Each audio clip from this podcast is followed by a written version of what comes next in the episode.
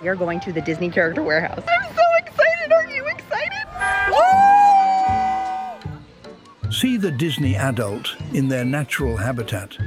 A lot of people ask me why I love Disney so much, and the answer is really simple for me. I love the friends that I've made there. I celebrate all my wins at Disney, and that's why it will forever always be a part of me. Adorned with the accoutrements that celebrate the ritual of an annual park pilgrimage, they're on the hunt for Disney lore. I'm going to show you the rarest hidden Mickey in all of Disneyland. What? Is this an unhealthy detachment from reality? Or is it a way to manufacture joy and feel connected to something bigger in an otherwise isolating human existence? Let's watch and observe. Don't blame me, Disney made me crazy. If it doesn't, you ain't doing it right. Oh, say me the magic makes me happy. I'll be going for the rest of my life. Who could have imagined that the path laid out by figures like Edward Bernays in the early 20th century would lead us here? I'm proud to announce our next Disney experience Story Living by Disney. All new Disney branded master planned residential communities designed to be the perfect setting for Disney fans to write the next exciting chapter in their lives. Story Living by Disney are master planned communities by the Disney Corporation that promise to, quote, cater to the unique desires of those who have learned what's really important. Definitely feel like Disney has been invading my thoughts because I have drawn several different story living type residential communities. And I can say that this is something I've wanted my whole life. Disney is part of a growing handful of brands that have reached cult like status, with one of the most sophisticated propaganda machines on the planet. Choosing to move into a Disney community means fully resigning yourself to this machine. But if you're a Disney stan, then that's the point. If you want to take your relationship to the next level, you gotta move in together. As brands became symbols for self expression, they inevitably began to shape our social makeup too. This can be healthy when it's something that brings us together. It's fun to cosplay with your friends as a Jedi Knight at Galaxy's Edge. But when these symbols of expression begin to intersect the social and political complexities of modern society, they run the risk of doing the opposite. They can start to pull us apart. This is propaganda.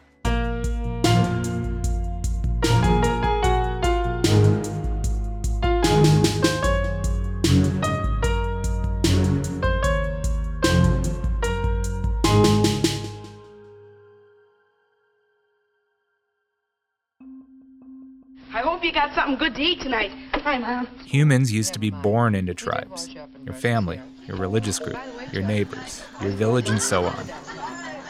But now tribes are different. They're tied to the brands we love, the media we consume, the politics we follow, all of the various subcultures we belong to. A tribe by definition represents a collective, but the various tribes you belong to are how you express yourself. They're part of your identity. This isn't a new phenomenon. Social groups helping define your sense of self is inherent to being a human. What has changed is now instead of being born into tribes, we choose them. I do not go to Walmart. I go to Target. Fuck Target. Do not ever shop at Target. How disgusting of a fucking company do you have to be? And if we, as Edward Bernays argued 100 years ago, rely on propaganda to help us navigate the burden of choice in a free society, then it's helping define our tribes too. Participating in the tribes you choose now often supersedes family and village as how you socialize and how you spend your money. Are you ready to be the ultimate Pokemon Master Trainer? I used to beg my parents for Pokemon cards when I was a kid. I didn't even know how to play the game, they just looked cool and had cultural cachet. Not a big deal, but sometimes this can be a very big deal. Brookfield police responded to a fight in the Target parking lot after one man pulled a gun on a group of men attacking him over sports trading cards.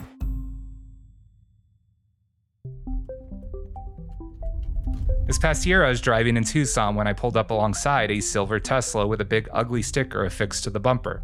One word, Elon, with the red circle slash over it. No Elon. I imagine they once thought highly of Elon Musk. So much of the Tesla brand was built around his image as the CEO.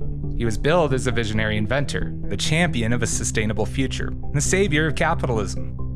But then he switched sides. I have voted voted overwhelmingly for Democrats uh, historically, overwhelmingly. Like I, am not sure. I, I, might never have voted for a Republican, just to be clear. Right. Um, now, now this election, I will. What are Elon Musk's actual political views? It doesn't really matter because he, like all public figures, is just a brand. He's walking, talking propaganda.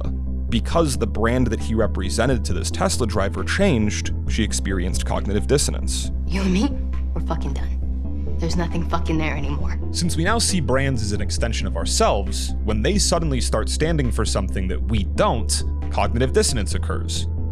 Cognitive dissonance can be most simply defined as the idea that one belief you have runs into a direct contradiction with another belief that you have. The woman who is likely the world's best known children's author is defending herself against growing accusations of transphobia. This is J.K. Rowling, the creator of Harry Potter, of course. I mean this in the absolute most disrespectful way possible, but fuck J.K. Rowling. Fuck Harry Potter. Is she gonna give the money back to those trans people that bought her books, right. saw her movies, or went to the Wizarding World of Harry Potter? No, she's if not, right shut the the, bank. fuck up. We're then left with a couple of different options. You can stop loving the brand, you can change your own values, or you can get a giant No Elon sticker. Regardless of your choice, the product remained the same. All that changed was the story. As our world becomes more complex, these moments of cognitive dissonance become more frequent. News of Chick fil A having a vice president of diversity, equity, and inclusion, or DEI as it's known, does have some conservative groups calling for a boycott, claiming the company has, yep, gone woke. What happens when one tribe represents one ideal and another tribe represents a conflicting ideal and you belong to both? Let me tell you a story about a beer rooted in the heart of America. You could say Budweiser's entire approach is rooted in the idea that pulling out a Modelo at the 4th of July barbecue would be no bueno. Imported beer? Really? Maybe the Johnsons next door aren't the patriots we thought they were. We can thank Edward Bernays for our xenophobic attitude toward the Johnsons. To make beer drinking respectable when Prohibition ended, Bernays commissioned an economist to do research on the drinking habits of the founding fathers. The result, they built this country with a hell of a beer buzz. This bit of propaganda work from Bernays was a foundational legacy for many beer companies. In the summer of 2016, Budweiser literally renamed itself America. They're not selling you beer, they're selling you patriotism. So, what happens when Budweiser introduces a heavy pour of cognitive dissonance? This month I celebrated my day 365 of womanhood, and Bud Light sent me possibly the best gift ever a can with my face on it. Check out my Instagram story to see how you can enjoy March. Dylan Mulvaney is a trans woman with more than 10 million followers on TikTok and nearly 2 million on Instagram. Bud Light noticed healthy sales of their product in queer bars and decided to lean in, so they sent Mulvaney a special can with her face on it to commemorate the anniversary of her transition. Given the influencer and given the medium, they probably thought this could help an old brand reach younger audiences. We need to mm-hmm. evolve and elevate this incredibly iconic brand. What does evolve and elevate mean? It means inclusivity. It means shifting the tone. It made an appearance on our Instagram, and soon after, an appearance on every conservative outlet. People who drink Bud Light are not impressed. Is this a moment where it really did hit people in their psyche? The brand betrayed them, and something can actually be done. Critics are arguing that companies are promoting transgenderism and pandering to the woke left. We're going to be launching an inquiry uh, about Bud Light. Fuck Bud Light and fuck Anheuser-Busch. Bud Light had been America's best selling beer for more than two decades. Now Bud Light is second place behind Modelo. Sales dropped at 29% in four weeks. Bud Light sales continue to fall. It may recover by the time you hear this, it might not. Regardless, it's worth understanding why things played out the way they did.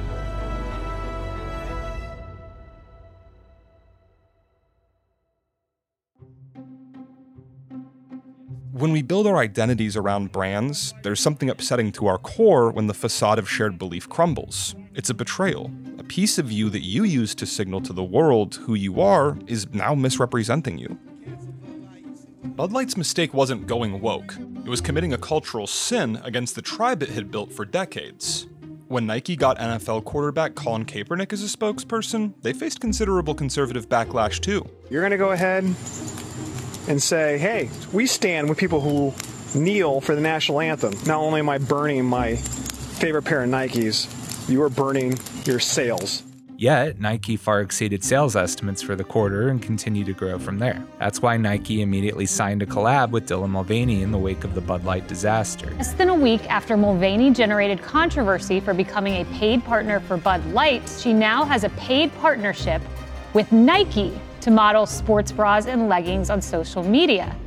A collab with Mulvaney aligns with the values of the tribe that Nike built.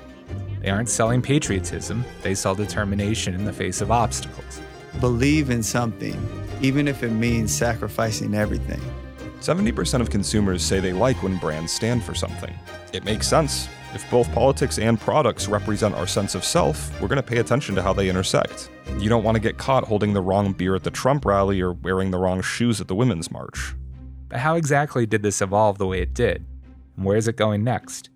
To answer that, let's take it back to the 80s. Instead of a hamburger, you can get Chicken McNuggets with Levi's great half price sale. This week, buy any style of Levi. It's 1981. Disco recently died and America isn't doing so hot either. Do I think they're related? Yes. Having recently tapped into the rugged individualism of boomers, Reagan sets a new tone for both his party and the country. We, as Americans, have the capacity now, as we've had in the past, to do whatever needs to be done.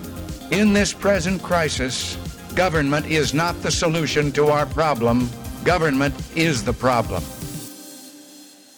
There's just one problem. The only thing people trust less than government are corporations. The major decisions over what happens in the society are in the hands of a relatively concentrated network of major corporations. They have an overwhelmingly dominant role in the way life happens, you know, what's done in the society. Corporations need to show people that they can behave if we leave them alone. So, a phrase coined in the 50s starts getting pretty heavy rotation corporate social responsibility, or CSR. CSR says businesses should attempt to minimize societal harm while making profits. It's basically saying, go make as much money as you can, just try not to set a river on fire while you do it. The Condamine River on fire. The fracking just a kilometre away. Methane. Over the next several decades, corporations invested heavily in engineering consent for self regulation with a major focus on CSR programs. However, these propaganda efforts and the teams behind them would often be completely independent of consumer marketing. The Philip Morris companies, including Kraft Foods, give back to our communities through corporate contributions and volunteerism. In the last 40 years, Philip Morris has given hundreds of millions of dollars to programs, like Chicago's Off the Street Club, that make a difference in people's lives. How you sold your products to the public had nothing to do with how you sold your company as a responsible corporate citizen. But that, as we would discover, was a missed opportunity. Consumers only hold one view of a brand. There's no corporate hierarchy in their hearts and minds. That means that any propaganda around corporate values is going to influence purchasing decisions. I believe that values matter, and in today's day, when we do give our money to companies that don't support our values, we're co-signing their message to buy with what their is values. that message? If we wanted to buy your products, what are we buying into? You're buying into a company that stands for faith, family, and freedom, and it's Unilever brand Dove discovered the power of this firsthand in the early aughts. It began when Dove commissioned a survey to examine the relationship women have with beauty. Tell me about your chin. It kind of protrudes a little bit. Hmm. What they find is that only 12% of women are satisfied with their physical appearance globally, and 75% wish the media did a better job of representing a broader range of women. A typical playbook would be to make a slogan such as, You're beautiful just the way you are, and pair it with photos of diverse women with freckles and a few extra pounds. Do you think you're more beautiful than you say? Yeah. And that's basically what they did for the first two phases of the campaign. But in phase three, they did something different. Something that, in 2015, would be named the best ad of the 21st century by Ad Age. We open in a studio, and you see the lights, the backdrop, the crew. It's like you're there on set. The girl next door with a little acne walks in frame and sits on a stool. The lights turn on, and we enter a time lapse. She's swarmed by a crew who meticulously do her hair and makeup. She's changing before our eyes. Now we're in Photoshop, and we see a cursor manipulate her image. It elongates her neck, plumps her eyes, sharpens her jaw. She's been transformed into a supermodel, and we end on a title No wonder our perception of beauty is distorted. Then another title, a logo for the Dove Self Esteem Fund. What is the Dove Self Esteem Fund? Before this, nothing. Now, it's propaganda. It was developed in coordination with the agency Ogilvy to support the Real Beauty campaign, promising to provide educational resources to parents, teachers, and youth leaders. Real Beauty is probably the most famous early example of what we would begin calling purpose marketing. It's a form of virtues propaganda that brings the values of the corporation behind the brand more into the foreground. Embrace races, ages, ideologies, personalities. This is in response to a growing social trend that places less importance on using consumer goods to convey status and more on using them to convey specific social values. What would it say about you if you bought soap from the company that was propagating anorexia and totally unattainable beauty standards? As you pondered which soap to buy, you might not have realized Dove was owned by a Unilever who also owns Axe. Axe is a brand that frequently objectifies women in its advertising as a means for satisfying the libido of good smelling men. This is Cindy. Cindy, yes. So nice to meet both of you. It's nice to meet you finally. Please, please, Thank welcome. you. Oh, mom, no. Dad, this is Shannon. Oh, hi. Shannon. And this is Aaron. Hey, cutie. That is Jessica. Jenny, Sarah, Megan, Hi. Nicole, Elizabeth. Axe. Use in moderation. While the Dove team was toiling away at the Real Beauty campaign, setting out to make a difference, Axe was releasing ad after ad of unrealistically gorgeous, fair skinned women, all being used as overt objects of lust. One ad for Dove, a group of diverse, average women with the tag We See Beauty all around us. Another ad for Axe, a woman in lingerie suspended by marionette strings. She's your sex puppet. Both put out by the same corporation in the same year. But that's the real beauty of what we call a house of brands architecture. One company can operate many different brands with distinct and often diametrically opposed forms of propaganda under one roof. Axe and Dove can't be under the same brand or you introduce cognitive dissonance. With different brands and a parent company that stays way in the back, you diffuse the potential for conflict, just so long as the consumer doesn't look at it too closely.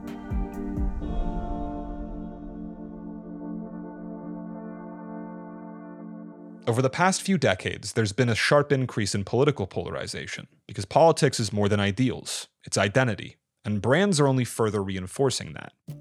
Calls for a boycott of Ben & Jerry's after the famously woke company took a shot at America on Independence Day. Brands have to do something they never had to do before.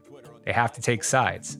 Iconic brands such as Nike, known for speaking out on social justice issues, taking yet another stand against racism and aligning with the cause of Black Lives Matter. By 2020, we get to the point where even Walmart is putting out press releases about systemic oppression and dismantling white supremacy. Maybe they'll get to low wages and poor working conditions at big box stores some other time.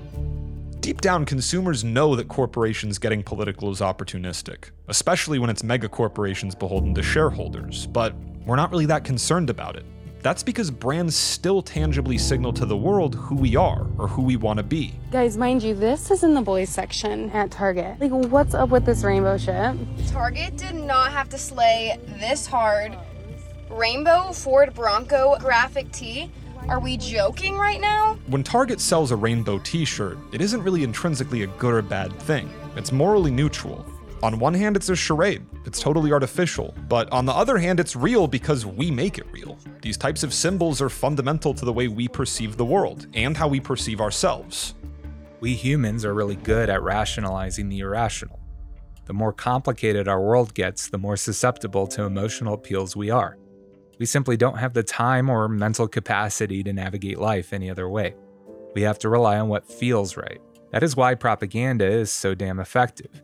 It creates symbols that serve as cognitive shortcuts that manipulate us into believing our choices are more rational than they actually are. When the symbols go from this car will make me sexy to this car represents my desire for a sustainable future, we're flattening a complex social and political conversation down to its most simplistic ideas. This inevitably creates way more cognitive dissonance. McDonald's, shamefully, in the middle of this genocide, has decided to donate thousands of meals to feed Israel's occupation and genocide army. Boycott McDonald's! Boycott McDonald's! Boycott! Each time, you must confront what you value most so you can resolve the inner conflict. You eventually find yourself in a binary where everything must fall into one of two categories things you value and things you don't.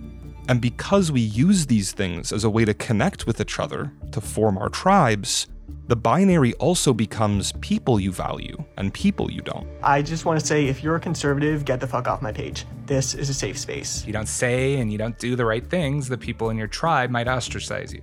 If you continue to support the Harry Potter franchise, you're actively supporting bigotry and transphobia at this point, and that is a massive red flag for me. There's a natural polarizing effect that pulls everything around us into one side or the other of two warring factions. What's happening there is not acceptable. A lot of people think the culture war is an overtly political fight, something Republicans and Democrats invented. But that's wrong. They didn't create the culture war, we did. They're just holding up the mirror. When the world is this complex, overwhelming, and fast moving, there's no time for nuance and measured analysis. So we rationalize the irrational and rely on symbols to make our decisions. We have to. How else are you going to choose between seven kinds of deodorant when you have a rally to get to? This is propaganda.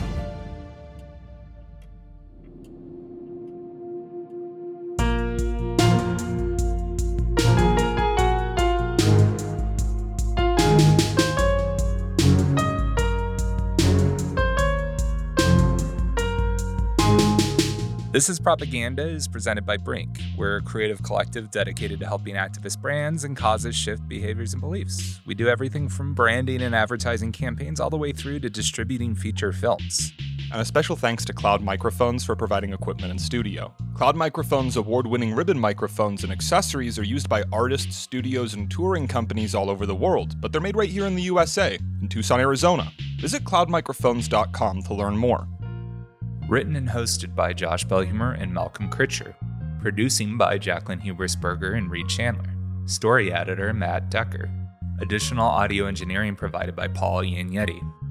And original music by Josh Belhumeur. This is a production of Brink. Find more at brink.com. Join the Slack community at thisispropaganda.slack.com or find us on Reddit at thisispropaganda. Send any hate mail to propaganda at brink.com.